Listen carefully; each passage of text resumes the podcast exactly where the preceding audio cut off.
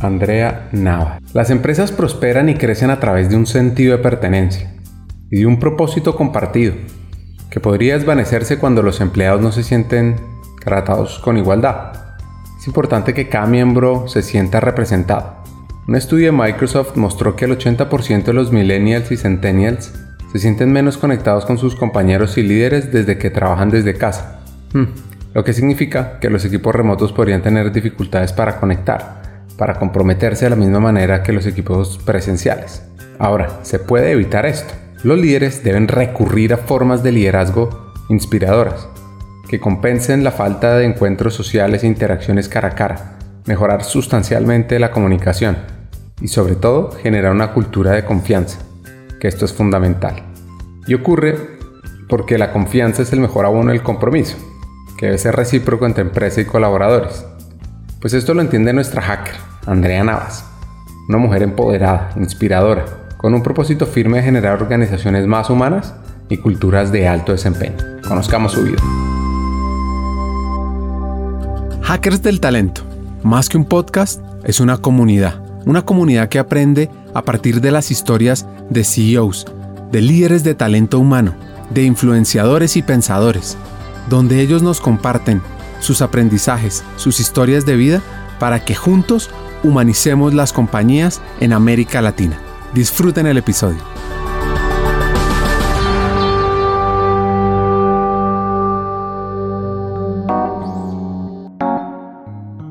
todos nos ha pasado que a la hora de cruzar un camino se tiene un objetivo claro y definido, pero a medida que avanzamos se va transformando o se redefine en un giro de 180, llevando nuestro rumbo a nuevos destinos, a lugares inimaginables. Pues esto le sucedió a Andrea Navas, la gerente para la TAM de recursos humanos de Amazon. Su camino empezó en un consultorio, y no precisamente una consultoría, sino de odontóloga. Sí, escuchemos esta historia. Terminé aplicando a dos universidades a dos carreras cero afines, o sea, lo más opuesto que puede haber. ¿no? Yo apliqué a la Javeriana a estudiar odontología, no me pregunten por qué, porque no es que tenga familia odontólogo que yo iba a heredar una práctica, no nada. Me parecía que por qué no, que podía ser interesante, todo el mundo me decía que estaba loca, que ahora querer estar mirando dientes todos los días y uno no sabe, de pronto puede ser interesante. Yo decía que quería estudiar odontología y quería ser cirujana maxilofacial, eso ya tenía mi especialidad lista y todo. Y a su vez apliqué a la Sabana Administración de Empresas. Entonces, pues nuevamente, dos carreras nada afines, nada que ver una con la otra. Me aceptaron primero en la Javeriana y la fecha de corte era antes de saber yo si me van a aceptar la otra o no. dije, no, pues me lanzo porque qué, qué tal, qué tal que después me quedé sin universidad, qué susto. Entonces eh, yo empecé, hice un semestre de odontología en la Javeriana que fue solo un semestre. Me di cuenta que no, que no era lo mío, que eso requiere mucha vocación y hasta cierto talento que tampoco tenía con las manualidades. Nuestra hacker de hoy, Andrea Navas, es apasionada por servir, por los temas de aprendizaje, por aprender constantemente. Y esa vocación de servicio la lleva a ser una mujer inspiradora. Y ese gran talento le ha permitido crecer dentro de las áreas que impactan a la gente. En el 2021 asumió la gerencia de talento humano para Amazon Latinoamérica. Sus padres la inspiraron. Los invitamos a conocer esta historia de servicio e inspiración. Y como dato curioso, les voy a contar que el Observatorio Laboral para la Educación en el 2019 encontró que la carrera de geología, la cual estudió su padre, es considerada la carrera mejor pagada en Colombia, con una tasa de vinculación del 88% y un salario de enganche de 3.5 millones de pesos yo puedo decir a mucho orgullo que tengo toda una infancia feliz, una infancia sin mucha trascendencia. Mis papás, mi papá hoy en día ya un geólogo retirado, trabajó 25 años en la misma compañía y después se dio cuenta que había algo más allá de esa organización y, tuvimos la oportunidad de, vivir por fuera de Colombia, por lo que él es eh, geólogo. Vivimos un par de años en Bolivia, experiencia interesante, para no decir ni más ni menos. De todo lo que uno haga diferente al día a día, siempre habrá aprendizaje. Mi fue secretaria bilingüe en su época, hace muchísimos años atrás. Cuando tuvo a mi hermana mayor, decidió ya pues dedicarse al hogar. Entonces tuve la ventaja también de tener una mamá dedicada a nosotros, a la crianza, acompañarnos en todo lo que requeríamos. Somos tres hermanas, entonces siempre una casa llena y muchas cosas por hacer. Ese es un poquito mi núcleo, como te digo, una infancia feliz. Si yo pienso en mi infancia y recuerdo lo que fue la niñez, lo recuerdo con una grata sonrisa. La distancia entre Colombia y Bolivia son 2.419 kilómetros. Y la distancia por carretera, 5.190 kilómetros. Hay dos maneras de viajar, en avión o en carro, porque por supuesto pues Bolivia no tiene salida al mar. Un vuelo promedio dura 8 horas. Escuchemos cómo Andrea asumió esto de vivir su juventud en Bolivia. A ver, recuerdos que me suban la energía. Sabes que a mí me fascina la época de Navidad. Mi mamá se hacía unas novenas, una cosa, una locura, haciendo además muchos postres. Yo soy, así como me gustaba el deporte, me gustaba el chocolate. Entonces esas eran como dos cosas muy importantes en mi vida. Y se hacían unas novenas con una, mesa de dulces y postres y cosas. Y en esa época sí teníamos novenas todos los días, ¿no? Todos los días había algo. Y esa época pues como que me llena de recuerdos de querer tratar de hacer algo similar para hoy en día mi hija. ¿Cómo le lleno de esos recuerdos tan bonitos? De una época que pues para mí es muy especial. Recuerdos tristes o, no tan, sí, recuerdos tristes de, esa época antes de graduarme del colegio, pues fue justamente también cuando nos fuimos a vivir a Bolivia. Yo me fui a vivir a Bolivia cuando tenía 14 años, una época no tan fácil para hacer ese tipo de cambios. Otra cultura, otras costumbres, pues dejar a la familia. Contaba a mi hermana mayor que tenía 17 y ella ya iba a entrar a la universidad, entonces ella se quedó. Y a los pocos meses de habernos ido, mi abuela por el lado paterno eh, fallece. Y eso para mí fue horrible fue de las cosas más duras porque no estábamos, cuando era una persona que había estado muy presente en mi vida. Entonces el hecho de tener que montar un viaje de ya para allá fue un viaje horrible porque además en esa época las distancias, aunque son las mismas, eran más lejos porque la, frecuencia de los vuelos, todo era diferente, más, más difícil. Llegar de Bolivia, yo vivía en, Santa Cruz de la Sierra, llegar de Santa Cruz a Bogotá, eso era como, mejor dicho, como irse para Europa. Entonces fue un viaje triste, duro, nos tocó llegar a hacer, me acuerdo, a hacer escala Venezuela, pasar noche madrugada en Caracas mientras conseguíamos un vuelo que nos sacara otra vez a Bogotá. Ese para mí ha sido de los recuerdos de ese periodo de infancia más dolorosos. Yo tenía 15 años recién cumplidos y me pegó horrible. Tanto así porque mi abuelita la, la quise y le tengo un cariño enorme que mi hija se llama como mi abuelita. En 1993 llega a la ciudad boliviana de Santa Cruz de la Sierra. Asume el cambio cultural, de costumbres, hasta climático que le exigió desarrollar una adaptación al cambio rápida para poder seguir con sus estudios y su vida personal. Les cuento sobre Santa Cruz. Está en los llanos orientales de Bolivia, a orillas del río Piray. Es la ciudad más poblada del país, con cerca de 2 millones de habitantes, y la capital del departamento de Santa Cruz, el departamento que mueve el PIB regional o el PIB de Bolivia. Actualmente es dinámica, cosmopolita y es considerada un motor económico e industrial de ese país. Estamos hablando de Santa Cruz de la Sierra en el año 93, fue que me fui para allá, entonces imagínate. Cuando yo llegué a Santa Cruz de la Sierra, a nosotros nos habían dicho que hacía pocos, creo que seis meses o un año, habían puesto semáforos. Entonces, como para dimensionar el tipo de ciudad a la que estábamos llegando. Una ciudad muy pequeña, pues para dar las proporciones, obviamente con Bogotá, con mucha riqueza. Las grandes compañías, la gente, los grandes empresarios se encontraban en Santa Cruz de la Sierra. Mis compañeras del colegio tenían todas, vivían en casas muy grandes, viajaban mucho muchísimo, tenían un estilo de vida pues supremamente acomodado. El cambio, digamos, vivir en Bolivia, el cambio es, es difícil, era llegar a una ciudad de tierra caliente, yo siendo de Bogotá, solamente pensar en la ropa, los dichos, la forma de hablarnos, era, era un reto. Las costumbres, que uno piensa, pues estamos en Latinoamérica, esto todo es muy parecido. En la mayor parte de los países de Latinoamérica se habla español, ¿no? Y en sus diferentes variantes y con modismos propios de cada zona. Hay muchas de estas palabras que son conocidas para los hispanohablantes, como puede ser auto para el coche o harto para decir mucho. Sin embargo, hay palabras del día a día que ignoramos y conocerlas puede resultar muy útil si viajamos a un país como Bolivia, donde al bus se le dice trufi o combi. A los niños se les llama guagua o te pueden decir caserita o caserito, término que usan coloquialmente para referirse a alguien que no conoce el nombre.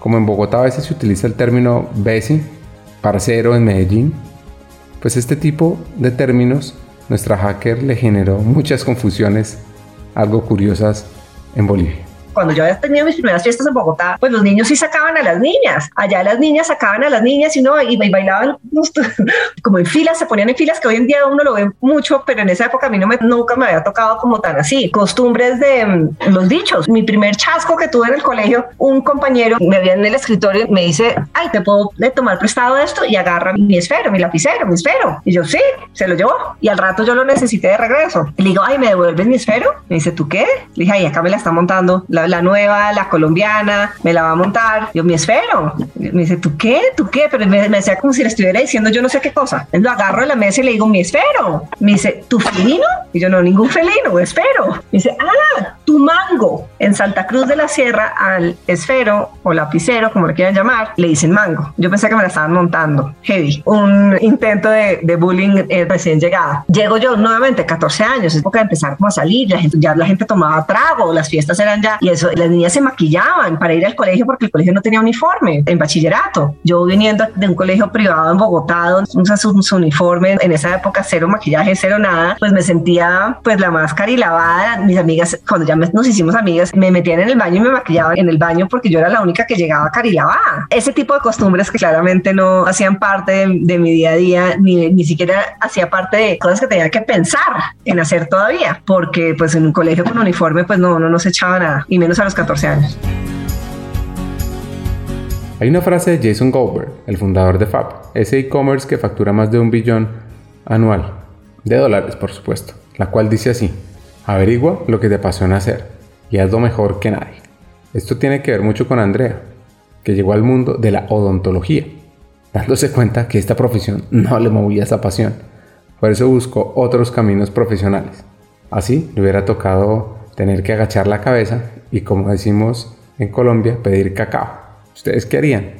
Justamente me regreso a Bogotá porque el rector de mi colegio se iba a ir, iba a perder el cupo en el colegio, estudiaba en el Anglo en ese entonces. Mi papá se quedó un año más en Bolivia solo y nos regresamos para que yo pudiese volver al colegio y hacer décimo y once. Entonces yo llego un poquito como en desventaja, porque en esos dos años yo paso a estudiar en un colegio completamente americano, donde la currícula es diferente. Entonces, había materias que yo nunca había visto. Dije, me voy a echar este IFES, me lo voy a echar porque hay cosas que no tengo ni idea, porque yo estaba, entrando ya décimo, yo nunca había visto física, por ejemplo, mientras mis compañeros llevaban viendo física desde octavo. Entonces tenía yo unas lagunas interesantes, sentía yo que me ponían un poquito en, desventaja, pero bueno, no, estudió, se, se hizo lo que se tenía que hacer, volverse a adaptar un poquito al colegio y a los amigos que en esos dos años la gente crece y cambia mucho. Cuando yo me fui yo era la más alta del curso, cuando volví ya había niños más altos que yo, dije, esto es una maravilla, crecieron, qué cosa tan maravillosa. Y empezar a pensar en qué estudiar, yo me dejaba influenciar mucho por lo que me decían, no, es que, que te va a gustar, que, que hacer esto, que hacer aquello. Y terminé aplicando a dos universidades a dos carreras cero afines, o sea, lo más opuesto que puede haber. ¿no? Yo apliqué a la Javeriana a estudiar odontología, no me pregunten por qué, porque no es que tenga familia odontólogo que yo iba a heredar una práctica, no nada. Me parecía que, ¿por qué no? Que podía ser interesante. Todo el mundo me decía que estaba loca, que ahora querer estar mirando dientes todos los días y uno no sabe, de pronto puede ser interesante. Yo decía que quería estudiar odontología y quería ser cirujana maxilofacial. Eso ya tenía mi especialidad lista y todo. Y a su vez apliqué a la Sabana Administración de Empresas. Entonces, pues nuevamente, dos carreras nada afines, nada que ver una con la otra me aceptaron primero en la Javeriana y la fecha de corte era antes de saber yo si me van a aceptar en la otra o no. dije, no, pues me lanzo porque qué, qué tal, qué tal que después me quedé la universidad, qué susto. Entonces eh, yo empecé, hice un semestre de odontología en la Javeriana que fue solo un semestre. Me di cuenta que no, que no era lo mío, que eso requiere mucha vocación y hasta cierto talento que tampoco tenía con las manualidades. Y después me tocó a la sabana pedir un cacao porque pues ya había pasado un semestre y pues ya me habían aceptado para el semestre anterior y yo no, pero por favor. Y también hablé con el decano de la Universidad de la Javeriana y dije, mire, yo estoy estudiando aquí odontología, pero me quiero pasar a la administración. Y el decano bien supo decirme, no, tú necesitas es tomarte un semestre para una orientación profesional porque no sabes qué quieres hacer. Entonces, la misma coyuntura me llevó a retirarme de la Javeriana e irme a la sabana después de agachar la cabeza y pedir cacao y terminé entrando a la, a la sabana. A principios del 2002, llega a trabajar a hacer prácticas empresariales en una consultora, donde empieza su acercamiento a los procesos de talento humano. Tiempo después, termina siendo contratada por esa consultora y ella sin duda asume el reto que le abre demasiadas puertas. Eso sí, ella ya tenía fijado una meta. Escurámosla. Yo creo que de las etapas más lindas y recuerdos más satisfactorios que tengo es, la universidad. Yo creo que por además por esa transición que hice, estar unos años fuera de Colombia, volver y volverse a reencontrar con los amigos del colegio, se rompieron algunos vínculos y en cambio en la universidad se fortalecieron mucho más con mis compañeros de la universidad y con mis amigos de la universidad. Se estudió, claro que se estudió, aunque a veces la, la, fama a veces decía que no se estudiaba tanto, claro que se estudiaba, pero la pasamos muy bueno también, eso sí no puedo decir que no. Pasamos cinco años increíbles con un grupo de, de amigos profesionales, colegas que hoy en día quiero y aprecio y admiro mucho. Fueron años, la verdad es que increíbles, yo pasé feliz. Y antes de terminar la universidad, yo empecé mi práctica en una compañía de en consultoría de desarrollo organizacional, justamente en esa disyuntiva de yo quiero o la parte medio organizacional o la parte de mercadeo, me salió esta oportunidad y la tomé y ahí empiezo mi práctica. Yo era la primera practicante que tuvo esa compañía. Antes de mí no habían tenido practicantes, entonces ellos estaban también como innovando en el tema de qué hacer conmigo y cómo sacarme el mayor provecho. Y fue una experiencia fantástica, tanto así que pues me terminé quedando con ellos varios años más. Antes de graduarme de la universidad yo ya estaba entonces trabajando, entonces nunca tuve ese el, el miedo de quedarme desempleada, de volverme a emplear, cómo iba a hacer esto, sino que seguí derecho varios años hasta que renuncié para irme a seguir estudiando. Entonces, eh, sí, la universidad, gran época, ese vínculo, mi primer trabajo, son personas que hoy en día siguen siendo parte de mi red de contactos, que aprecio mucho y pues obviamente respeto y admiro mucho y les tengo un cariño enorme por haberme dado mi primera oportunidad. Yo creo que eso jamás se podrá olvidar.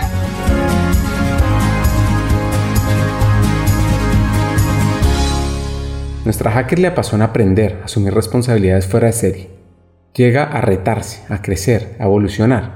Pero, pero, pero, llegó un momento donde Andrea paró, analizó sus prioridades y se dio cuenta que no le había destinado el tiempo merecido para su sueño y su anhelo su viaje? Pues mira, yo empecé trabajando en un área muy específica, en un nicho muy específico de la compañía. Trabajaba en temas de desarrollo organizacional. La cabeza de esta organización le encantaba meterse en temas de tecnología y ver qué cosas podía traer nuevas para las organizaciones. Y él empezó a traer unos simuladores para trabajar el tema de desarrollo organizacional a través de la simulación asistida por computador. Entonces esto era fascinante uno poder hablar con líderes de diferentes organizaciones y hablar de liderazgo y a ponerles a hacer un caso y a través de las decisiones que tomaban de liderazgo poder ver cómo esto afectaba al PIG la compañía. Decían, pero yo no tomé ninguna decisión financiera, ¿cómo así que esto me está afectando mi jefe? Tenía una conexión muy bonita. yo empecé trabajando en esa área y al poco tiempo mi jefe se fue también al INE. Ella se fue y me dieron a mí la oportunidad, no de coger su cargo, pero yo era una persona muy joven, muy sin experiencia y trabajar en consultoría siendo tan joven no es tan favorable porque pues uno no tiene credibilidad, pues porque no tiene la experiencia. Entonces yo me empecé a meter mucho en ese mundo y me los aprendí todos los simuladores, los sabía al derecho, al revés, me he dicho por arriba, por abajo. Y aun cuando yo no tenía experiencias propias todavía, porque era muy joven, yo había ido a todos los talleres que dictaba mi jefe y yo tomaba nota de todo lo que ella decía y de todos los ejemplos que los participantes compartían. Entonces, después yo empecé a, me volví consultor y empecé yo a dictar muchas de estas prácticas y claro, yo tomaba todos esos ejemplos como propios y es que me pasó con un cliente y es que me dijeron, así no me hubiese pasado a mí, pues yo tenía toda la narrativa que me acompañaba con esas historias. Y nuevamente, como yo soy tan alta, eso me decía ver mayor siempre. Entonces, yo muy rápido pude empezar a tomar un nivel de responsabilidad muy alta. Me soltaban con clientes importantísimos, multinacionales, a dictar cursos, a hacer cierres, a montar modelos de competencias, a dar feedbacks de assessment, una cantidad de cosas, pues para un nivel de responsabilidad pues muy alto para una persona en ese entonces todavía muy joven. Me acuerdo, una de mis colegas se tuvo que capacitar porque estaba en embarazo de alto riesgo y me entregó a mí un proyecto enorme con Siemens y me tocaba ir a presentarle a la junta directiva los resultados de un assessment de no sé cuántos empleados y yo en ese entonces no tenía 25, 26 años y yo estaba hablando aquí con los altos directivos de una, de una gran compañía. Entonces, ese tipo de, de, exposición, porque yo siempre fui como muy dedicada, muy disciplinada y muy estudiosa. Entonces, yo me estudiaba todo, me sabía todo. Entonces, yo era la persona que además podía mover rápidamente de un cliente a otro, de una práctica a otra, porque fácilmente lo podía hacer. Entonces, cuando yo ya decido irme para el IE, yo ya estaba en un nivel de responsabilidad alto. Yo estaba liderando una de las prácticas de la compañía, ya estaba teniendo pues una responsabilidad también comercial, no solamente de ejecución, sino también comercial. Pero yo sabía que yo quería seguir estudiando y si me podía dar ese lujo, pues me lo iba a dar. Y es más, me acuerdo en ese periodo en que yo estaba trabajando un montón y haciendo todas las vueltas para irme y llegué a un punto y dije, no, no puedo más. Trabajar en consultoría es muy pesado porque uno tiene que hacer todo en tu end, ¿no? Entonces tú buscas al cliente, tú haces el reporte, tú ejecutas el taller, tú facturas. Entonces uno sí termina trabajando porque además si tú estás con un cliente 8 o 10 horas, pues estás trabajando en las noches o los fines de semana para entregar los reportes, para cerrar. Y si eran jornadas muy largas y pues yo tenía que organizar todo para mi viaje, no tenía tiempo. Y un día sin pensarlo, ni hablarlo con nadie, ni discutirlo con nadie dentro de la oficina de mi jefe, dije, voy a renunciar porque es que yo no tengo tiempo, porque es que estoy pensando en mi viaje, estoy súper estresada, no me estoy disfrutando ni el trabajo, ni mi viaje porque pues no tengo tiempo. Y me dijo, bueno, no, no, no, no, no, no, no, no me venga con estos arrebatos, tómesela con calma. ¿Qué tal si trabaja medio tiempo? Trabaje medio tiempo, le baja hacia el ritmo y puede hacer las dos cosas y a usted también le sirve la plata, pues pues que usted es estudiante, mi hijita, ¿qué cree que va a ir a hacer por allá? Aproveche y siga, que todavía le quedan unos meses. Y bueno, medio tiempo, hagámoslo. Ese medio tiempo, pues a veces es un, no es tan medio tiempo tanto así que yo terminé de trabajar en septiembre y me tengo que pagar todo el mes de octubre de las horas extras que había hecho. Entonces, pero yo sentía al menos que si me tenía que ir temprano el viernes, trabajaba hasta el mediodía, me iba porque tenía cosas que hacer y no sentía la responsabilidad de tengo cosas que hacer, no, no importa, las cosas que tengo que hacer se esperan hasta el lunes. Esta colombiana tenía un anhelo y trabajó día a día para alcanzarlo. 2006 empezó su viaje. Empezó a estudiar un MBA en el IE, que por cierto yo estuve ahí también y lo recomiendo. Este, este MBA está en Madrid y esta entidad fue fundada en 1973. Tiene un campus urbano fuera de serie y es una de las universidades más diversas del mundo. Mira, yo me fui en el 2006. Yo estuve en el 2006, yo me gradué en el 2007. Como tú dices, uno hace todos los cálculos y uno tiene hasta el centavo, pero uno no cuenta. Yo tenía un crédito y 7x para irme. Uno no cuenta que el dólar se sube, entonces los pesos no alcanzan, que lo que le habían dicho a uno que, que iba a ser el crédito, pues se le vuelve uno, o mucho, se le vuelve al contrario, mucho para volver a Colombia a pagarlo. Entonces uno iba a pagar, no sé, 15 mil dólares y en ese entonces cuando me fui eran 20 millones y mentiras que cuando volví eran 30. Así, cosas así pasaban que uno no esperaba. Pero la experiencia como tal. Yo creo que es, sí, no, no hay quien la pague. Y, y, así se le he dicho a la gente que ha trabajado conmigo a través de los años, que me piden consejos de si estudian aquí o si estudian por fuera. Y le digo, estudiar por fuera es un lujo, no todo el mundo lo puede hacer. Si puede hacerlo y apretarse una gotica y vivir esa experiencia, no me quito el sombrero a aquellas personas que deciden estudiar y trabajar y sacar su maestría al tiempo y hacer ambas cosas. Pucha, qué fuerte, qué pesado, qué difícil. Y no sé si se lo disfruten de la misma manera. O sea, aparte de lo difícil, creo que el disfrute es menor. Creo que una de las grandes experiencias que a mí me da el y, me imagino que a muchos es también esa diversidad. Yo estaba en el IMBA o en el International MBA y éramos en mi salón nomás, éramos de 34 nacionalidades. Había una persona hasta de Macedonia. Yo nunca había estado con alguien de Macedonia, ¿no? Entonces, cuando uno empieza a tener esa experiencia, cuando uno bien lo sabes que la participación tiene un peso tan importante en las notas en el IE, eso hace que todo el mundo quiera hablar y compartir y uno vea y entienda no solamente el raciocinio de las personas, sino el tema de la cultura que viene detrás y cómo hacen las cosas y cómo lo fomentan y cosas que para uno puede sonar descabellado en otros países, en otras culturas es más normal. Entonces, ¿cómo se aprende de los demás? Eso para mí es eh, de las cosas que más valor le vi al programa. Y te digo, yo al final hice además un intercambio y yo me fui los últimos meses a USD en San Diego y la comparación es notable. Yo quería tener ambas experiencias, ¿no? De estudiar en Estados Unidos versus Europa. Me acuerdo que estando en USD, una vez un profesor de una clase de International Business nos pide que leamos noticias y traigamos para una clase, a ver cosas que están pasando en el mundo. Obviamente,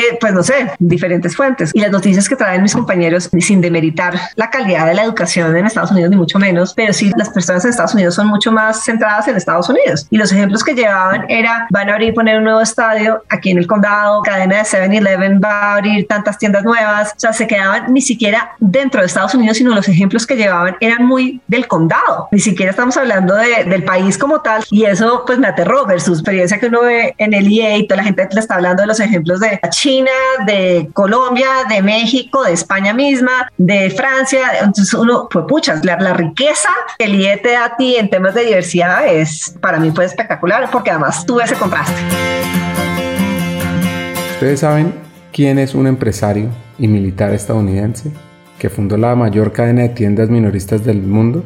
Sí, ya se lo imaginar, Sam Walton cuando creó Walmart, que dice, los líderes sobresalientes hacen un esfuerzo extra para aumentar la autoestima de su personal. Si la gente cree en sí misma, es increíble lo que se puede conseguir. Y esto lo tiene hoy muy claro Andrea. Pero todo este proceso para entender que su pasión es generar y desarrollar liderazgos, pues no nació de la noche a la mañana. Tuvo que tener varias experiencias, incluso experiencias internacionales que le mostrarían su verdadera pasión.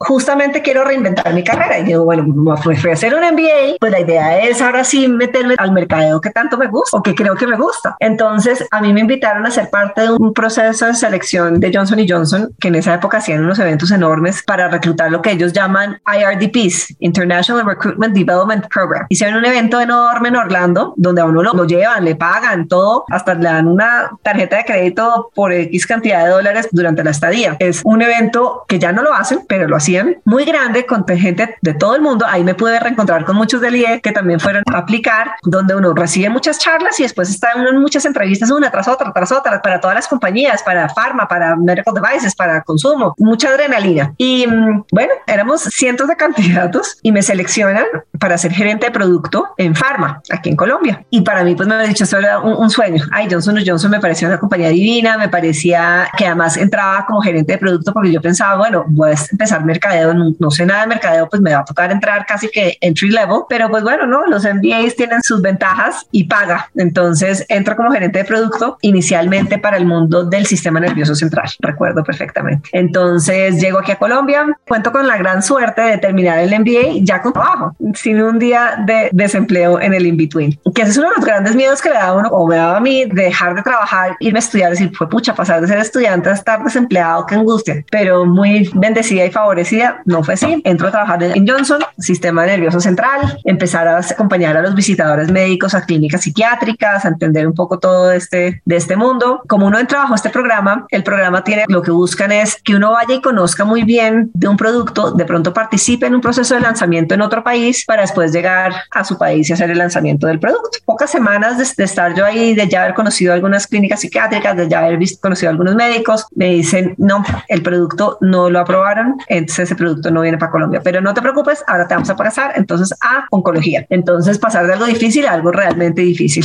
Entonces me sale mi asignación, me voy para Estados Unidos, me mandan a, a New Jersey a hacer el lanzamiento, todavía recuerdo, de una terapia que se llama John Delis. John Delis fracasó en el mercado, pero existió y John Delis venía de una compañía que se llama Farmamar, española. Entonces también les parecía interesante que yo tuviese ese background de haber estado en España para poder tener mayor afiliación cultural con los eh, principales partners de este medicamento. Entonces me voy para New Jersey eh, a vivir en un sitio como en un pueblo, pueblo, pueblo, pueblo chiquitico, o sea, más pueblo que pueblo que nada, que uno no creería, pero sí, era tan pueblo que el mejor ejemplo que puedo dar es llegar unos amigos a visitarme y me los voy a llevar al restaurante de la zona, que era un restaurante fusión asiático francés, y llegamos y pedimos la carta de vinos para poder pedir un trago. Nos dicen, no, esto es bring your own. Ese es el tipo de pueblo que era. Ni siquiera le vendían uno trago en los restaurantes. Claro, uno se voltea de repente ve a la señora al lado sacando de la cartera una botella de vino y dice, ah, ok, nunca me había pasado. Es vivía en un sitio que se llama Raritan, en New Jersey. Ahí estuve como nueve meses, donde desafortunadamente, pues el mercadeo que yo había aprendido en la universidad, pues en Pharma es muy diferente. Es un mercadeo muy regulado por una connotación de la industria, donde además hubo un poquito de desorden de pronto en el programa y en los líderes que acompañan a estos jóvenes en su proceso de crecimiento y desarrollo. Mi jefe en Estados Unidos renuncia, mi jefe en Colombia renuncia por diferentes cosas, nada que ver la una con la otra. En Estados Unidos pierden una patente de un medicamento muy importante y eso empieza a generar muchas tensiones dentro de la organización y a uno que lo traían con muchas comodidades porque pues uno se lo llevan allá como expatriado, en el apartamento, el carro, y una cantidad de cosas que la gente lo mira a uno como rayado. No, aquí estamos sacando un poco de gente y acá me están trayendo estos niños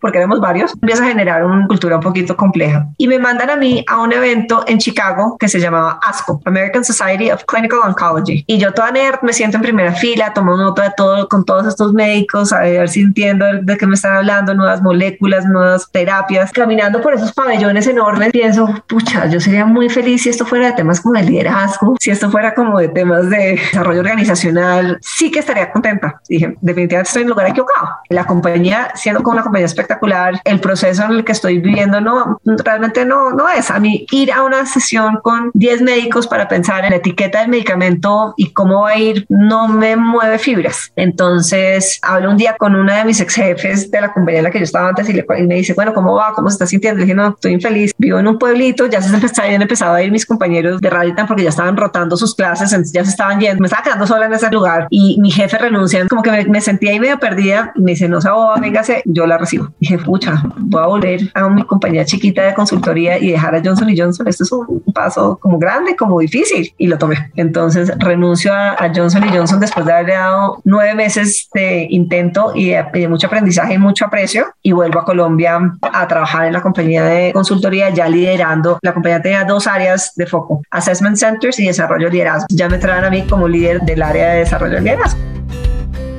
Tenemos un sueño, humanizar las empresas haciendo de talento humano un actor clave, fundamental, fuera de serie.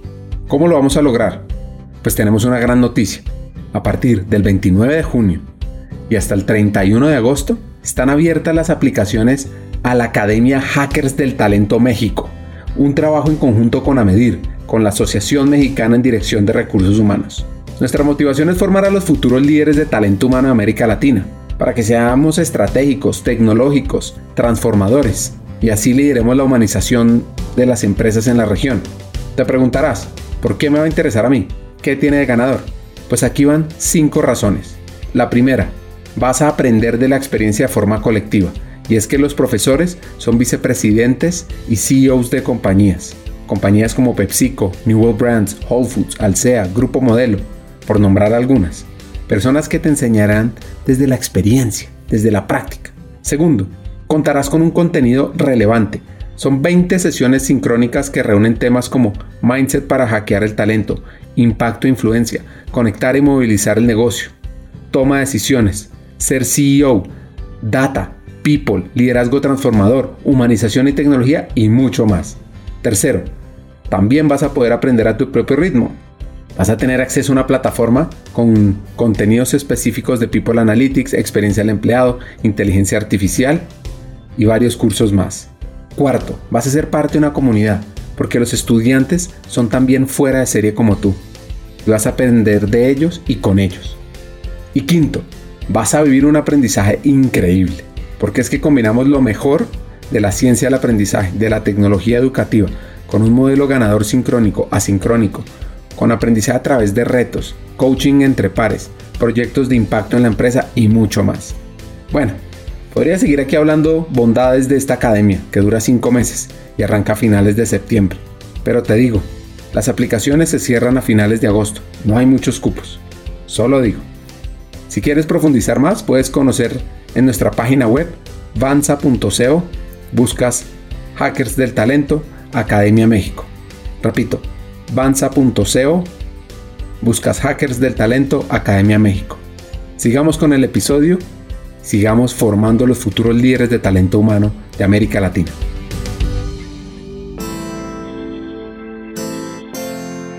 Citibank se creó hace más de 200 años con el nombre Citibank of New York y es un banco global, 3.280 sucursales en 36 países los mercados latinoamericanos generan el 25% de los ingresos. Debido a la crisis del 2008, tuvo una serie de pérdidas el, el banco, en parte por esas hipotecas subprime, y recibió un rescate económico por parte del gobierno de los Estados Unidos. Esta compañía le apuesta al crecimiento a escala, y estos nuevos retos nos cuenta nuestra hacker que le apostaron a impulsar sus competencias de estrategia en talento humano. Talento humano y desarrollo, eso va muy de la mano. La una vive de la otra. Entonces empiezo yo a liderar esta práctica de desarrollo de liderazgo, donde pues eran muchos temas de talleres, mucho coaching, mucho trabajo con líderes y entender los problemas que viven realmente las organizaciones. Como al año de estar yo en ese rol, una de mis colegas que era consultor interno para la VP, en ese entonces todavía era la VP, una licencia de maternidad y me piden a mí que la reemplace. Listo. Entonces yo estaba con los dos cargos. Yo era consultor full time para VP en temas de desarrollo organizacional y la práctica de desarrollo de liderazgo para la compañía. Entonces ahí sí que estaba trabajando yo como, me había dicho, hasta las 11 de la noche todos los días, si bien me iba. Tanto así que un día estaba mi jefe presentando la estrategia del próximo año y muestran así el organigrama, no con nombres, pero con cargos. Y yo me a mi jefe y le dije, ¿se da cuenta que yo soy la única que está ahí dos veces? Porque además después de que mi colega terminó su licencia, VP me pidió el favor que me quedara yo en ese cargo porque pues hicimos muy buena relación con la directora de recursos humanos y con el equipo de desarrollo. Entonces me quedé yo con ambos roles. Y al estar en la VP VP, ¿por qué lo comento? Veo como consultor uno se queda en la punta del iceberg. Entonces uno viene, desarrolla, implementa una cantidad de estrategias y uno no sabe qué pasa después, o sabe, pero sabe muy a medias. ¿Qué pasa en el día a día? Todo lo que uno está proponiendo si funciona, qué tanto funciona, por qué funciona, por qué no funciona. Uno manda propuestas, se demoran a veces seis, ocho meses en comprarle a uno el proceso. ¿Por qué pasan esas cosas? Le dije, no, yo como que esto me está picando las ganas de ver la otra cara de la moneda y quisiera estar entonces en una organización. Eso por un lado y por otro lado la parte comercial también ya me estaba saliendo un poquito a, a cacho. Yo no puedo decir que me iba mal en la parte comercial, pero no es lo que más disfruto. Entonces, estando en esas, se abre una vacante en el City para liderar el área de desarrollo organizacional, toda la parte de training and development que ellos llamaban, y pues yo aplico y me sale por cosas de la vida. Y entonces ahí hago la transición ya al mundo, me he hecho ya una organización, a una compañía, al sector financiero, del cual no desconocía en su totalidad, porque creo que siendo consultor tiene muchas ventajas y muchas virtudes, y, y yo le tengo un gran cariño y gran aprecio a todo lo que aprendí en la consultoría. La consultoría a uno lo obliga a ser muy inquieto, a estar leyendo y a mantenerse actualizado y a conocer y aprender de muchas industrias, ¿no? Entonces, eso le da a uno cierto nivel de versatilidad que es atractivo en el mercado. Y ahí logré entonces dar este brinco.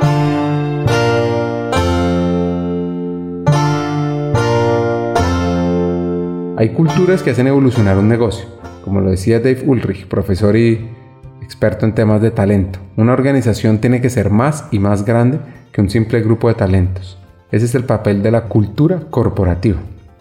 Y esto lo entendió Andrea y lo ha puesto en marcha para desarrollar, gestionar y evolucionar el talento donde ha estado, incluso generando una adaptabilidad a los cambios aprendí mucho, empezaron a gustar muchas cosas, pero también hay retos que uno tiene que aprender a superar, entre cosas muy sencillas a cosas más complejas, como por ejemplo, tener que estar sentado en la oficina todos los días de lunes a viernes. Cuando uno es consultor, uno está en la calle visitando clientes o dictando talleres, o sea, uno se la, se la pasa moviendo. Ese quedarme quieto al principio me, dio durísimo. La felicidad de decir, miércoles, no tengo que vender nada para justificar nada, ya mi sueldo incluye mis horas haciendo mientras estoy aprendiendo. No tengo ese peso, para mí era un peso, pero yo sé que los comerciales se lo disfrutan y los que son son realmente comerciales, eso es adrenalina, no tengo la, el peso de la responsabilidad comercial. Eso para mí era un, gran cambio. Esos son los cambios, digamos, sencillos, porque pues eran solamente de, de, mí para mí. Ya hay cambios más grandes, como por ejemplo el hecho de manejar un poquito la, la burocracia. Organizaciones tan grandes de tener, miércoles quiero comprar un esfero porque se me acabaron, o otros cuadernos, o voy a comprar y tener que pedir aprobación de la aprobación de la aprobación porque hay un proceso y no sé quién es como miércoles, ¿qué es esto? El tema de montar los objetivos. Yo venía a una compañía chiquita, montemos una estrategia, hablábamos de los objetivos, pero no había una plataforma de desempeño para montar cómo son los objetivos y tenerme que calificar al principio y al final. nada de eso existía. Entonces, aprender de todo eso, de los beneficios que eso trae, de la estructura que eso trae y de los retos que eso trae, pues me pareció también fascinante. Lo bueno es que a mí en poco tiempo, la persona que me contrató, mi jefe, es promovida a un cargo en Estados Unidos, en Miami, en la oficina regional del City, y me dan la oportunidad a mí de crecer, de pasar a reportar a un nivel más alto y manejar ya no solamente el tema de entrenamiento y learning and development, sino también ya talento. Y talento tiene una connotación más estratégica, o así lo veía yo, o así lo sentía yo en ese momento, lo cual me permitió a mí tener un nivel de relacionamiento con todos los líderes de la organización, en pensar en, a influenciar positivamente a todos los niveles de la organización. Ese nivel de, de, de relacionamiento me pareció también fascinante. Pudimos innovar, pudimos crear, pudimos hacer cosas que la gente empezó a notar cambios en la forma como hacíamos las cosas en la organización. Y eso, que una compañía tan grande como el Tuviese esa flexibilidad y me permitiera a mí crear y desarrollar, creo que fue uno de los grandes ganchos que me permitió a mí quedarme los años que estuve con ellos, que fueron creo que como seis años. Esos seis años yo estuve dos en Colombia y los otros cuatro en la oficina regional en Miami. Seguí los pasos de mi primera jefe en el City y me fui también para Miami. Y estando en esas, como la necesidad, las ganas de cumplir otro sueño, y era el sueño de la maternidad. Y cómo uno empieza a combinar ¿no? la vida personal con la vida laboral. Y yo quería cumplir el sueño de la maternidad a través de la adopción. Si me quedaba en Miami, yo ya en Miami tenía un cargo regional, yo trabajaba mucho con la oficina de Nueva York, yo trabajaba con todos los países en Latinoamérica, tenía realmente un, un trabajo muy bonito, con muchos retos y muchos aprendizajes, y donde hubiese podido quedarme mucho tiempo más, pero me nacen las ganas por este deseo y este sueño de regresarme a Colombia, porque si me quedaba en Miami, me trataban como extranjera si no lo fuese. Entonces, desafortunadamente, como extranjero, las opciones para la adopción en Colombia son diferentes. ¿A qué me refiero? Pues le dan a unos niños con discapacidad o grupos de familia Y me parte el corazón tener que decirlo, pero no me sentía capaz de hacerlo porque yo iba a embarcarme en esto sola. Y uno también tiene que saber cuáles son sus limitaciones. Entonces dije, no, yo quiero hacer esto, lo quiero hacer diferente, lo quiero hacer ante mis ojos bien y me voy a regresar a Colombia. Entonces con mi jefe hablamos de esto. Oiga, me quiero regresar por esto y él sabía y lo conmovió y toda la historia porque me quería regresar. Pero mi jefe en eso se tomaba su tiempo en pensar si sí o si no y cómo. Y ya se le decía molestando, es que hasta le salgo más barata estando Colombia que sentada aquí en Miami, by the way, no por si le sirve. Y estando en esas, me llaman nada más y nada menos que Johnson Johnson, ahora para un cargo en recursos humanos.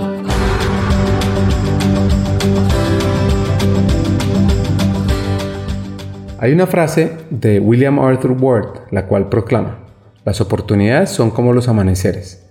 Si esperas demasiado tiempo, las echas de menos.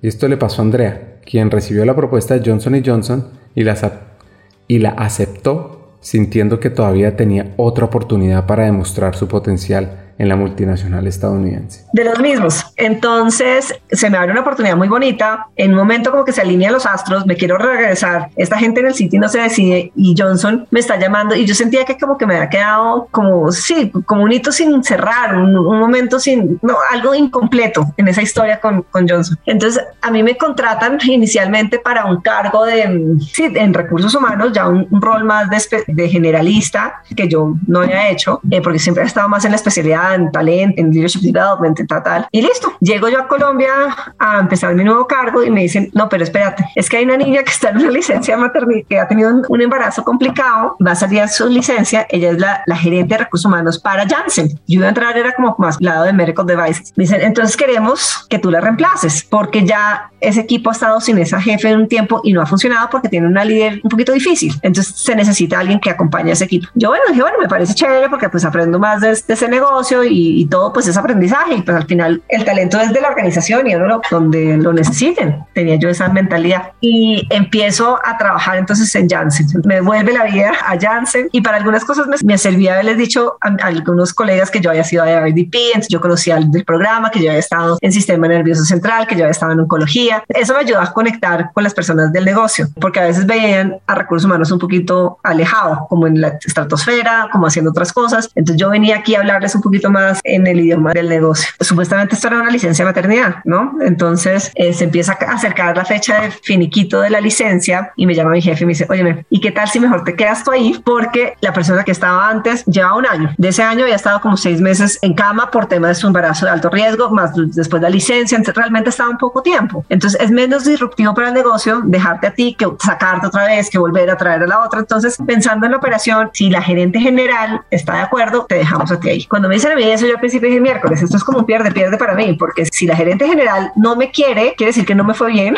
y, oh Dios mío, qué jartera. Y si sí me quiere, pues me quedo sin irme al cargo para que me contrataran. Me quedo sin, con las ganas de saber para dónde me iban a mandar. Y al final de cuentas, la gerente general sí me quiso. Entonces, pues listo, te vas a quedar. En ese momento yo manejaba Colombia, Ecuador y Perú como gerente de recursos humanos y me dicen, pero te queremos entregar en Venezuela, Centroamérica y el Caribe. Entonces, no solamente me quieren, sino quieren ampliar el rol. dije, bueno, algo se tiene que estar haciendo bien para que estén ampliando las responsabilidades.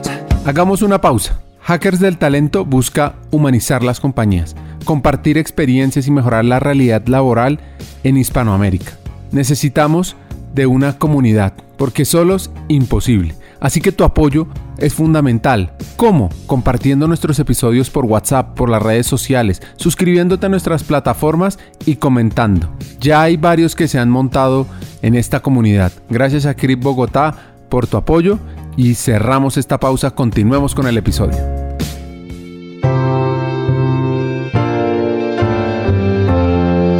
Andrea nos da el siguiente hack. Para ser un gran elemento en talento humano, no se debe ser un rockstar. Se debe escuchar, pensar y abordar lo básico que necesitan las personas. Se debe interactuar con ellas y mostrar un interés genuino en sus problemáticas. Primero, cambiar la percepción de lo que es recursos humanos ante la operación. Nos sentían muy lejanos. Entonces yo empecé a hablar con la gente, estar cerquita de la gente y entender qué es lo que necesitan. Empezar realmente a tener una cultura de puertas abiertas y entender esa necesidad que puedan tener. Segundo, la gerente general en ese momento era una española, un estilo muy directivo, un estilo diferente al que estamos acostumbrados los latinoamericanos en general. Y logré darle algo de coaching a ella y conectar con ella y ayudarla a que hiciera las cosas un poquito diferentes. No lo logré, no, no, no voy a decir que en eso fue exitosa porque creo que faltó mucho por hacer, pero sí logré una cercanía con ella y una confianza muy rápido. Tanto así que por eso ella me quiso, se quiso quedar conmigo. Y todo fue gracias a una pregunta que le hice. Estábamos en un momento difícil donde estábamos, las ventas no se estaban dando, no se estaba cumpliendo por donde miráramos, no estábamos cumpliendo. Y ella estaba muy estresada con los resultados de la operación. También estábamos, íbamos a perder la patente de un medicamento, entonces eso también iba a afectar las ventas para el próximo año. Entonces eso pues afecta un poco la dinámica de la operación. Y me siento un día y le pregunto, pero bueno, ¿y tú cómo estás? No, entonces es que fulanito, y es que sustanito, entonces es que las ventas, pero sí, ¿y tú cómo estás? Y seguía y seguía y seguía hasta que vuelvo y le pregunto, bueno, pero ¿y tú? ¿Tú cómo estás? Hace una pausa,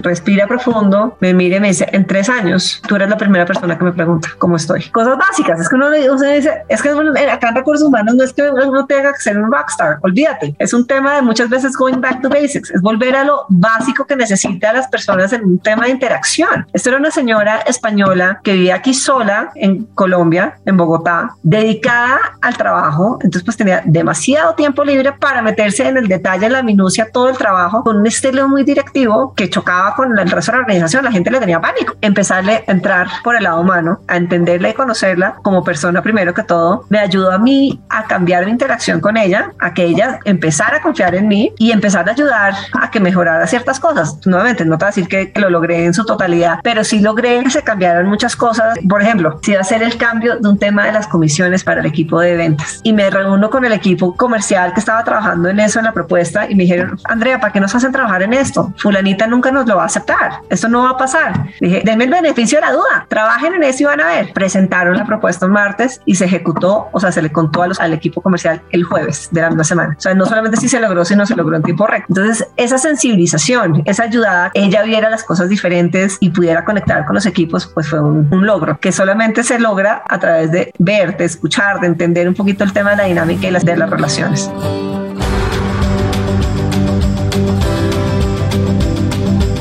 Hay decisiones difíciles en la vida. Eso sí, se deben tener todos los factores para definir qué se quiere hacer, para hacer un buen proceso de juicio. Entonces Andrea analizó todas las aristas de su vida y decide dejar su cargo en Johnson Johnson para tener un año sabático. Lo que pasa es que la vida le tenía un nuevo reto llamado American Tower para ser su directora de recursos humanos. Pero en ese lugar sucedería un reto que ella esperaba, que ella anhelaba y donde la compañía la apoyó siempre. American Tower Corporation, les cuento un poquito, es un fideicomiso de inversión en bienes raíces estadounidenses y propietario operador de la infraestructura de comunicaciones inalámbricas y de transmisión en varios países del mundo. Tiene su sede en Boston. Básicamente, si ustedes están en algún lugar y necesitan señal del celular, probablemente eso puede venir de American Tower Corporation como uno tiene que ser coherente con lo que uno piensa, dice y hace. Estando en Johnson, yo estaba feliz, yo estaba muy contenta, me encantaba la parte de la operación, pero a nivel de recursos humanos hacen unos cambios estructurales y me cambian a una jefe. Yo tenía antes una jefe que se sentaba en México y me pone una persona aquí en Colombia. Cuando yo la miraba, no representaba lo que yo quería ver de un líder en recursos humanos. No decir más largo el cuento. Y ahí yo decido renunciar. Yo estaba viajando un montón, yo estaba agotada. Ella realmente no estaba reconociendo ese tipo de cosas y de trabajo y lo que se había logrado, sino que al contrario cuestionaba muchas cosas y, no, yo, yo, no me sentí a gusto y nuevamente sin hablar con nadie, sin decir nada, dentro de su oficina un día y le digo, hasta aquí llegué. Y decido tomar un sabático. Y la gente me decía que estaba loca, que cómo iba a hacer eso, que después conseguir trabajo y hacer un camello, que yo siempre había sido muy afortunada porque yo había pasado hasta ese entonces, pasado ni un día de mi vida sin trabajar y dije, llegará cuando tenga que llegar, lo que tenga que llegar. Pero yo estoy adelantando un proceso emocionalmente muy fuerte, que también era todo el proceso de adopción, que no es un proceso sencillo, que saca a colección muchas emociones. Estoy viajando muchísimo, me estaban afectando hasta un tema de salud. Dije, no estoy siendo coherente con mi plan de vida. No estoy en las mejores condiciones para ser una mamá si la vida si lo decide el día de mañana. Entonces me lanzo al vacío, tomo mi sabático, me tomo un año para tomármela con calma, para pensar en otras cosas, para pensar en mí, para retomar temas de, de ejercicio, de salud, balance, de viajar, pero ya por placer y no por trabajo. Que es que cuando uno se levanta un día y no sabe uno si está en Panamá, en Ecuador, en Lima o en Bogotá, uno dice, esto está de locos. Entonces me tomé mi sabático sabático y ya finalizando el sabático me llaman de esta compañía que se llama American Tower, que es de infraestructura de telecomunicaciones. Son los que ponen las torres para que las antenas se cuelguen y nos presten este tipo de servicios. Es una compañía pequeña en número de personas, pero no pequeña en operación. El negocio es un negocio supremamente bonito y supremamente rentable. Yo nunca había visto un negocio así. Estamos hablando de un negocio donde tenían evitas del 57%. Me dice, wow, esto es una cosa de un nivel de salud financiera que nunca había visto. Y entro a trabajar allá, una compañía muy humana, muy cercana. También buscan el cambio de liderazgo en recursos humanos porque la persona que llevaba en ese rol llevaba haciendo ese cargo ocho años desde que se había fundado la compañía en Colombia y ya estaba un poquito como chapada a la antigua, ciertos procesos. Entonces querían algo nuevo, innovador. Entro yo a esa compañía y a los dos meses me llaman y me dicen que mi hija está lista. Y dije, bueno, yo no les había dicho nada, pues ¿qué uno que va a decir? Oiga, by the way, por si acaso, es diferente que si uno está embarazado, es evidente. Entonces, por esa razón yo le tengo un cariño muy especial a esa compañía porque pues me, me acompañaron en un todo único. Nunca olvidaré dónde me llamaron, dónde estaba, qué estaba haciendo el día que me llamaron y me dijeron que iba a ser mamá. Estaba en, esas oficinas. Es un recuerdo, una conexión emocional muy fuerte. Entonces, fue una compañía muy chévere porque fue una compañía pequeña que venían haciendo las, las, cosas de la misma manera durante muchos años. Entonces todo lo que uno dijera era novedoso. Entonces uno podía proponer, uno podía crear, uno podía desarrollar. Entonces fue fantástico. Yo no me tomé la licencia de maternidad porque pues llevaba muy poco tiempo, me daba como hasta, hasta pena irme y la vida me bendijo con una pandemia. Entonces lo que yo estaba perdiendo de vínculo con mi hija, pues después lo recuperé estando encerrados y estando con ella durante los meses de la, de la cuarentena en particular. Y ahí logré hacer, justamente porque además estábamos en la pandemia, no había logrado conocer a todo el mundo. Yo entré en octubre y en marzo nos encerraron, hace muy poco tiempo. Me dediqué a llamar, ahí sí, así fue llamadas de media hora y en el transcurso de varios meses a todo el mundo de la compañía. Y ahí gente me decía, llevo ocho años en esta compañía, la primera vez que hablo con la directora de recursos humanos. Y bueno, tenían pánico, pensaban que los iba a votar o quién sabe qué, porque como nunca habían hablado con la de recursos humanos, en vez de verlo como algo, ay, se están preocupando por mí, es miércoles, ¿qué hice? Ahí estamos embarrándola. Cuando uno lo llaman y uno lo primero que piensa es qué hice, es el factor miedo, es porque pues las cosas no se han estado haciendo como deberían ser. Y bueno, ahí estuve un año largo y en enero del 2021 me llaman de Amazon. Año 2021. Llega a Amazon como gerente de recursos humanos para la TAM. Jeff Bezos creó la compañía Cadabra el 5 de julio de 1994. Lo que pasa es que Bezos le cambió el nombre después a Amazon un año más tarde, después de que un abogado confundiera cadabra con cadáver. Bezos seleccionó el nombre de Amazon mirando el diccionario. Optó por el nombre Amazon porque el Amazonas es un lugar exótico y diferente, tal como él planeaba su tienda. El río Amazonas, para que profundicemos sobre eso, es el río más grande del mundo y planea convertir su tienda en la más grande del mundo. Desde el 19 de junio del 2010, el logotipo de Amazon ha presentado una flecha curvada en forma de sonrisa que conduce de A a Z lo que representa que la empresa posee todos los productos de A a Z. Yo no estaba buscando, cuando yo estaba muy contenta en American Tower, la industria no fue una industria que me haya enamorado, o sea, que uno diga, es que estas torres me apasionan este negocio. No, me pareció un negocio interesante, un negocio que no pudo haber estado en un mejor sitio en un momento de una pandemia, porque fue un negocio donde no tuvo ningún impacto la pandemia más que positivo. O sea, nosotros no tuvimos que, como pasó en muchas organizaciones, que tuvieron que o sacar gente o bajar sueldos o nada, al contrario, se les dieron más beneficios a las personas, como les volvemos a casa home office, se les dieron bonos, se dio una cantidad de cosas para acomodar a la gente a la situación entonces estuve en la industria idónea en un momento de crisis como el que tuvimos, pero me llamaron de Amazon y pues yo sí, ante una compañía como esas, pues me dejé tentar. Y esta es una compañía que para mí es muy aspiracional. Viene el dilema un poquito de que, qué quiere ser uno, cabeza de ratón o cola de león, ¿no? Entonces, en American Tower mi crecimiento era limitado, una compañía pequeña y ya estaba llegando pues a... Y pues en Amazon soy una más de millón y medio de empleados que somos, entonces, aunque pues estoy en una posición de liderazgo, por supuesto, y dentro de Latinoamérica, pues estoy muy, digamos, bien posicionada a nivel mundial. Lo que me falta es mucho trecho por recorrer.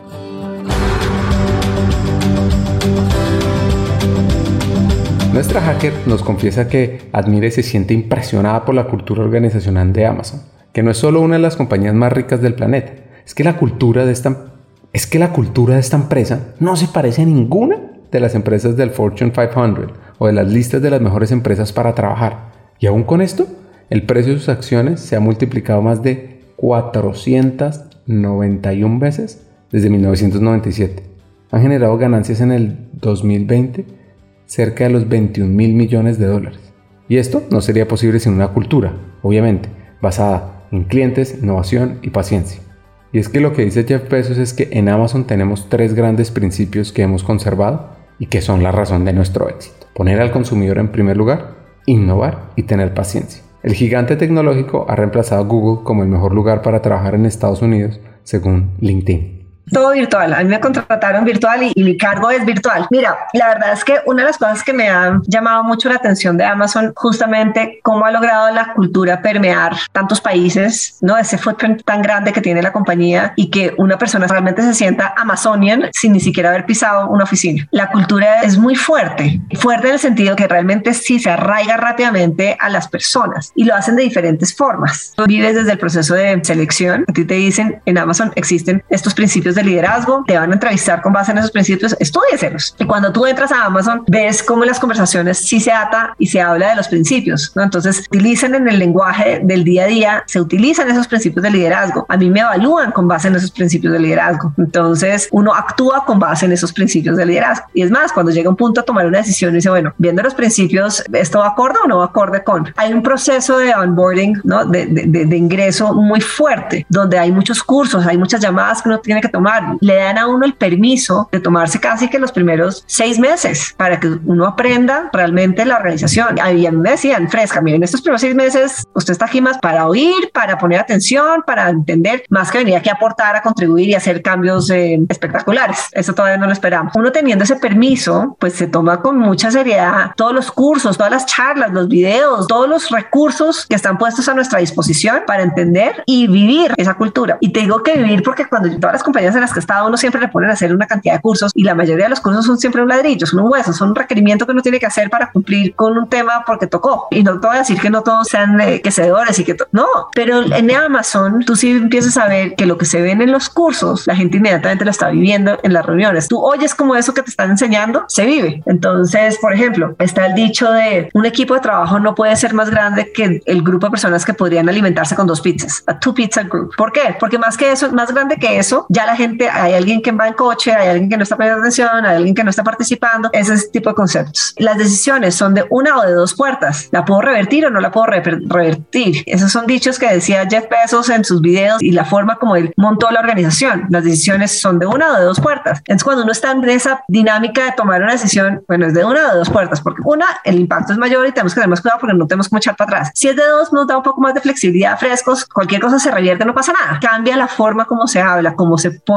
se plantea el problema. El tema de no tener PowerPoints. Si yo voy a presentar un tema ante un grupo, yo llevo un documento escrito, ¿sí? Por más que sea, nosotros no tenemos Zoom porque en Amazon todo es Amazon, entonces tenemos una plataforma que se llama Chime. Por más que la reunión sea por Chime, uno llega y entra con su documento y le da, dependiendo cuán largo sea el documento, los primeros 10, 15, 20, media hora para que la gente lo lea. Y después volvemos a la reunión, bueno, del documento, la página, eh, ¿qué piensan del documento en general? Retroalimentación general. Y después se empieza a mirar el documento página por página, línea por línea. Entonces los documentos están numerados las líneas porque uno puede decir, mira, es que en la línea 35 no entendí lo que quieres decir acá, esto, cuál es el impacto, cuál es el fondo, Si tú estás participando en ese tipo de reuniones, lo que se busca es que seas más eficiente, ¿no? Y que no me endulces todo, porque si tú eres un muy buen orador, puedes endulzarme la historia contándome este PowerPoint fantástico, pero si el que al contrario, si el orador no fue tan bueno, puede ser una muy buena idea, pero puede no tener fondo. Busca hacer eficiencia en el proceso de toma de decisiones.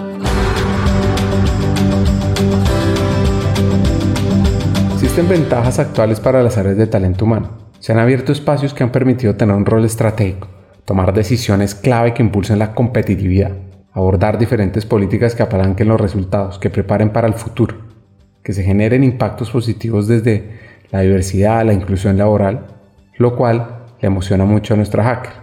Según un estudio de Rainbow Alliance, se llegó a concluir que los empleados de la comunidad LGBT y más que trabajan en empresas incluyentes son 30% más productivos. Esto aumenta un 39% de la satisfacción del cliente, 22% de la productividad, 27% de la rentabilidad del negocio. Y de acuerdo al Instituto Peterson, las empresas en las que las mujeres ocupan al menos el 30% de los cargos directivos, ojo a esto, incrementan su rentabilidad entre un 15 y 26%. Afortunadamente, cada día se ha movido más recursos humanos a un tema estratégico y dejar de ser un tema táctico. Echas para atrás, hace 20 años recursos humanos eran responsables de la nómina, de la fiesta de Navidad y una que otra cosita por ahí, de pronto alguna escalación que hacen y para de contar. Hoy en día, la visión que tiene la operación de recursos humanos es una visión también un poco más crítica y además enfocado mucho en, en el empleado. Nosotros nos enfocamos mucho en lo que llamamos el employee experience y parte de lo que hacemos en recursos humanos es abogar por ese employee experience desde diferentes ángulos. Entonces, si la operación está haciendo algo para ser más eficientes en la operación, nosotros somos el que levantamos la mano a decir, a ver, esto que tan en línea va con el employee experience. Podemos ayudar o ser detractores de toma de decisiones de la operación. Eso antes no pasaba, ¿no? Entonces, cuando a recursos humanos lo invitan a sentarse en la mesa de liderazgo de las organizaciones, es para que seamos participativos, para que seamos críticos, para que hablemos de lo que estamos viendo y de lo que podemos agregar a la conversación y que la operación quiera escuchar, que paren oreja, que quieran entrar, bueno, están tomando decisiones. ¿Y qué opina recursos humanos? Eso es como música para los oídos, ¿no? Uno decir, ¿qué opina recursos? Aquí estamos, bueno, listo, esto es lo que opinamos. En este momento, además, digamos que todavía no podemos hablar completamente post pandemia, pero estamos llegando allá donde las organizaciones están cambiando el modelo de trabajo, ¿no? Entonces, donde la gente o sigue trabajando virtual o algunos siguen en presencial o están en modelos híbridos. Esa transición, creo que recursos humanos juega un rol muy importante para que fluya esa transición, para que no se pierda talento justamente porque se está pidiendo que vuelvan a la oficina algunas oficinas, para uno poder abogar de por qué no tenemos que ir a la oficina si no tenemos que volver a la oficina. ¿Cómo podemos ser críticos también de esa parte del proceso? Hoy en día también todas las estrategias de, por ejemplo, de diversidad e inclusión pueden estar siendo lideradas por la operación, pero son monitoreadas y acompañadas por recursos humanos. Si nosotros no estamos ahí encima haciendo ese acompañamiento, esas cosas no pasan y eso no va a pasar por inercia. Cerrar brechas de géneros, eh, tener temas de personas con discapacidades, seguir fomentando el espacio para la comunidad LGBTI, eso solito nos hemos dado que no pasa porque no ha pasado. Si uno no es intencional, si uno no le pone foco a esos temas, eso no se corrige. Temas de retención, la guerra por talento hoy en día es absoluta y a veces es, me he dicho, infame. Llegan compañías mucho más pequeñas que Amazon, pero con un hambre enorme, donde se vuelven súper agresivos en temas salariales, a sabiendas que eso no es sostenible, ¿no? Porque hacen ese daño de llevarse a la gente por un par de años, me les llevo el know-how y después los devuelvo al mercado laboral. En países como el nuestro, donde las tasas de desempleo siguen rondeando el doble dígito, a uno le da miedo quedarse sin trabajo porque uno no sabe cuán rápido vuelve a emplearse. Entonces, ¿cómo se trabaja el tema de retención entendiendo que hay unos jugadores que son más fronteros, unos que son menos sinceros en sus aproximaciones? ¿Cómo uno retiene realmente al talento a través de una compensación justa, oportunidades de crecimiento, o sea, el salario emocional? ¿Cómo trabaja uno temas de balance y vida con la gente? Ofreciendo también temas que cada vez han vuelto más populares como las paternidades extendidas para justamente poner un balance del hombre y la mujer tanto en las compañías como en la casa para balancear ahí un poquito las cargas. Todo ese tipo de cosas, si no están siendo, no, no tienen que estar lideradas por recursos humanos, porque si yo digo que eso sería una gran mentira, pero sí tienen que estar, nosotros sí nos encargamos de facilitar y monitorear. Esto sí está sucediendo. Si uno no está ahí encima, eso no pasa, porque la operación y el negocio tienen otras prioridades. Ayuda a meter estos temas como parte de esa agenda.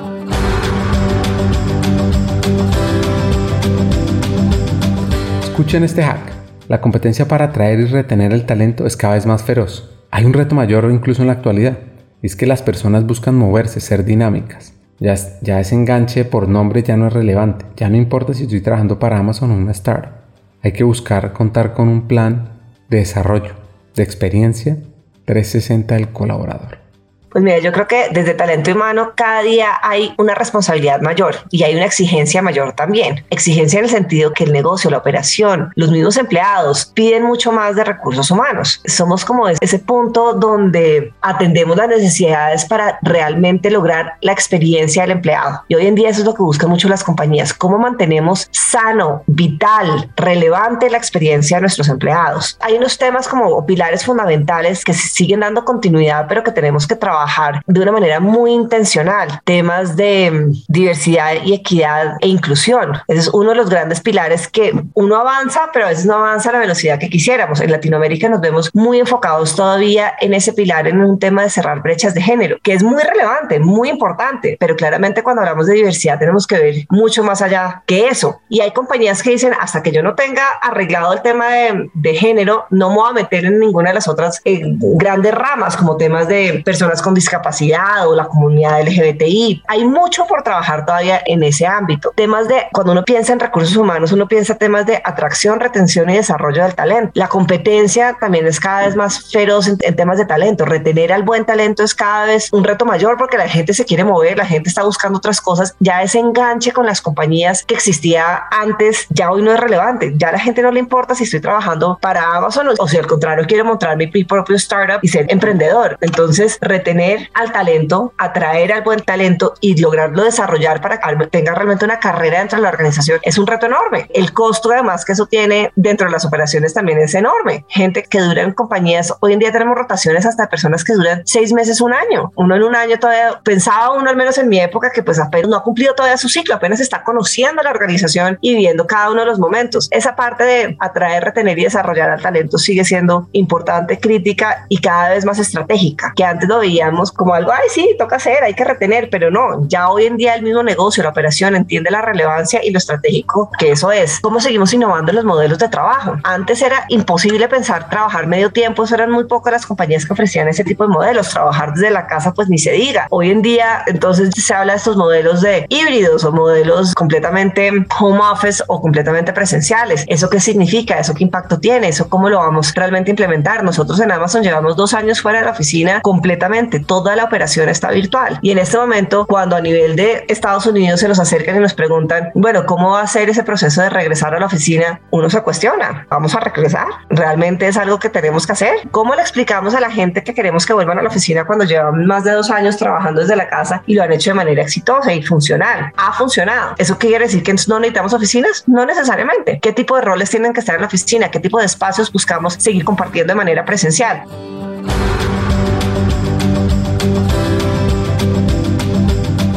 Vivimos en una sociedad claramente en transición a lo digital. El Internet, la conectividad, la tecnología móvil, pues son pilares diarios de nuestra vida. El mundo empresarial no es una excepción. Las empresas ya no iniciaron los temas digitales, pues están quedando atrás. Y uno de los principales beneficiados de esa transformación digital, ¿adivinen qué? Pues es recursos humanos, ya que la aplicación de todas estas novedades tecnológicas tienen impacto en la operación, pero sobre todo en tener información, data para generar un rol estratégico, dinamizador, para poder entender cada vez más la cultura al detalle. Y así nos lo cuenta nuestra hacker, cómo es el uso de la tecnología en el día a día en Amazon. Y, ese es un muy buen punto, que gracias por traerlo sobre la mesa, porque creo que el tema de la tecnología a veces no se aprecia realmente el impacto que eso puede tener en todos los frentes, desde la forma como contratamos, desde la forma como generamos la cultura, desde la forma como pensamos y ponemos en práctica los diferentes modelos de trabajo. En Amazon tenemos grandes virtudes, pero también tenemos grandes oportunidades. La tecnología, 100% de la tecnología que utilizamos o el 95% de la tecnología que utilizamos es hecha en casa, que eso trae sus ventajas y sus desventajas, porque cuando tú tienes un proveedor que te da a ti un servicio, el nivel de exigencia es diferente. Yo le estoy pidiendo, yo le estoy pagando por este servicio que hubo pues y uno espera que conteste en ciertos tiempos. Cuando tú tienes una capacidad instalada limitada, pues tratan de dar respuesta lo más rápido posible, pero pues el nivel de servicio cambia un poquito. Y para nosotros, por ejemplo, para países como en Latinoamérica, a veces nos ven todavía como mercados muy pequeños. Entonces no todas las tecnologías nos han llegado. Qué raro verlo así. Nosotros tenemos muchos de los procesos de recursos humanos en particular que todavía son un poquito manomáticos. ¿Y eso que genera?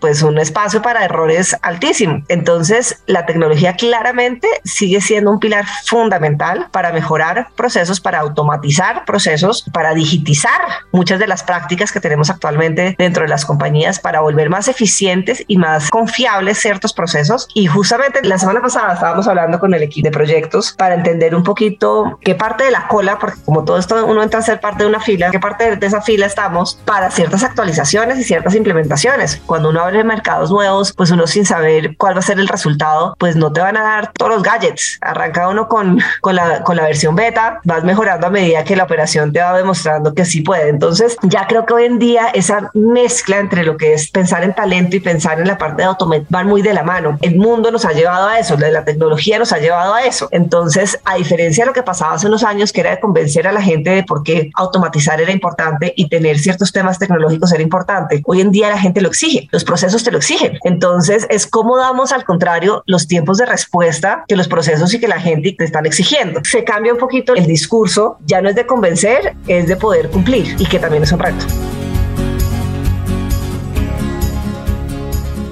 Si bien mantener la productividad no ha sido un problema en el trabajo a distancia, la disrupción en la cultura de la empresa parece estar obstaculizando la innovación, según Microsoft en un estudio que salió hace un año. Es que en un mundo híbrido las conexiones humanas son vitales, vitales para nuestra salud mental, nuestro sentimiento de inclusión, de pertenecer, nuestra capacidad de mantener la cultura y el compromiso. Y esta experiencia de trabajar y vivir en un mundo virtual nos ha enseñado que podemos ser mucho más flexibles, que no necesitamos reunirnos todos los días para ser productivos. Y también, trabajar virtualmente nos sustituye la experiencia de reunirse, de conversar, de profundizar, de co-crear, de hacer lluvia de ideas. Ahora, la pregunta es, ¿cómo podemos construir y mantener la cultura en un lugar de trabajo híbrido? Andrea tiene un par de hacks valiosos. Totalmente. Y cuando uno realmente habla con las personas y pensamos un poquito en este tema de la virtualidad, de hoy en día de trabajar virtual, ¿qué es lo que la gente más extraña? Las relaciones, el relacionamiento, encontrarse con el colega y tomarse un café y hablar de, puede ser de trabajo o de banalidades. Entonces, claramente la tecnología nos ayuda, nos acerca y nos ha funcionado un montón durante esta época, pues bueno dicho, más de lo que muchas compañías imaginaban que podíamos hacer, pero no reemplazan. Claramente hay una parte que todavía uno necesita esa conexión emocional que se construye a través desde las relaciones. A mí me llama la atención porque, digamos, yo también pensaba un poco al principio, cuando uno empezábamos a montar modelos de la gente trabajando desde la casa, que para recursos humanos era más difícil hacer esa implementación, porque a la gente le gusta es hablar con uno, verlo a uno, lo buscan en la oficina y decir que estaban trabajando desde la casa, pues les parecía como medio charro. Y decían, ¿cómo logramos tener esa conexión con la gente, sobre todo cuando no nos conocemos, para crear ese vínculo, para generar la confianza? Pero cuando ya estamos todos montados en este barco de la virtualidad y no hay otra opción, pues también se da uno cuenta que sí se logra. Se logra generar ese vínculo, esa conexión, la parte relacional, que antes era un poquito como un reto, un mito. Entonces la tecnología claramente nos ayuda, pero no puede uno suplir al 100% los procesos. Todo necesita todavía mucha mano humana, mucho... Mira, si tú sacas reportes, sacas una cantidad de data, si tú no tienes una persona detrás que te saque los insights de esto que quiere decir, de cuáles son las tendencias, esto cómo se interpreta, pues la data sola ayuda, pero no completamente. Entonces esa mezcla es definitivamente necesaria, pero la tecnología cada vez toma claramente un rol mucho más protagónico. Nuestra hacker nos da un gran consejo. Todos estamos en la misma tormenta.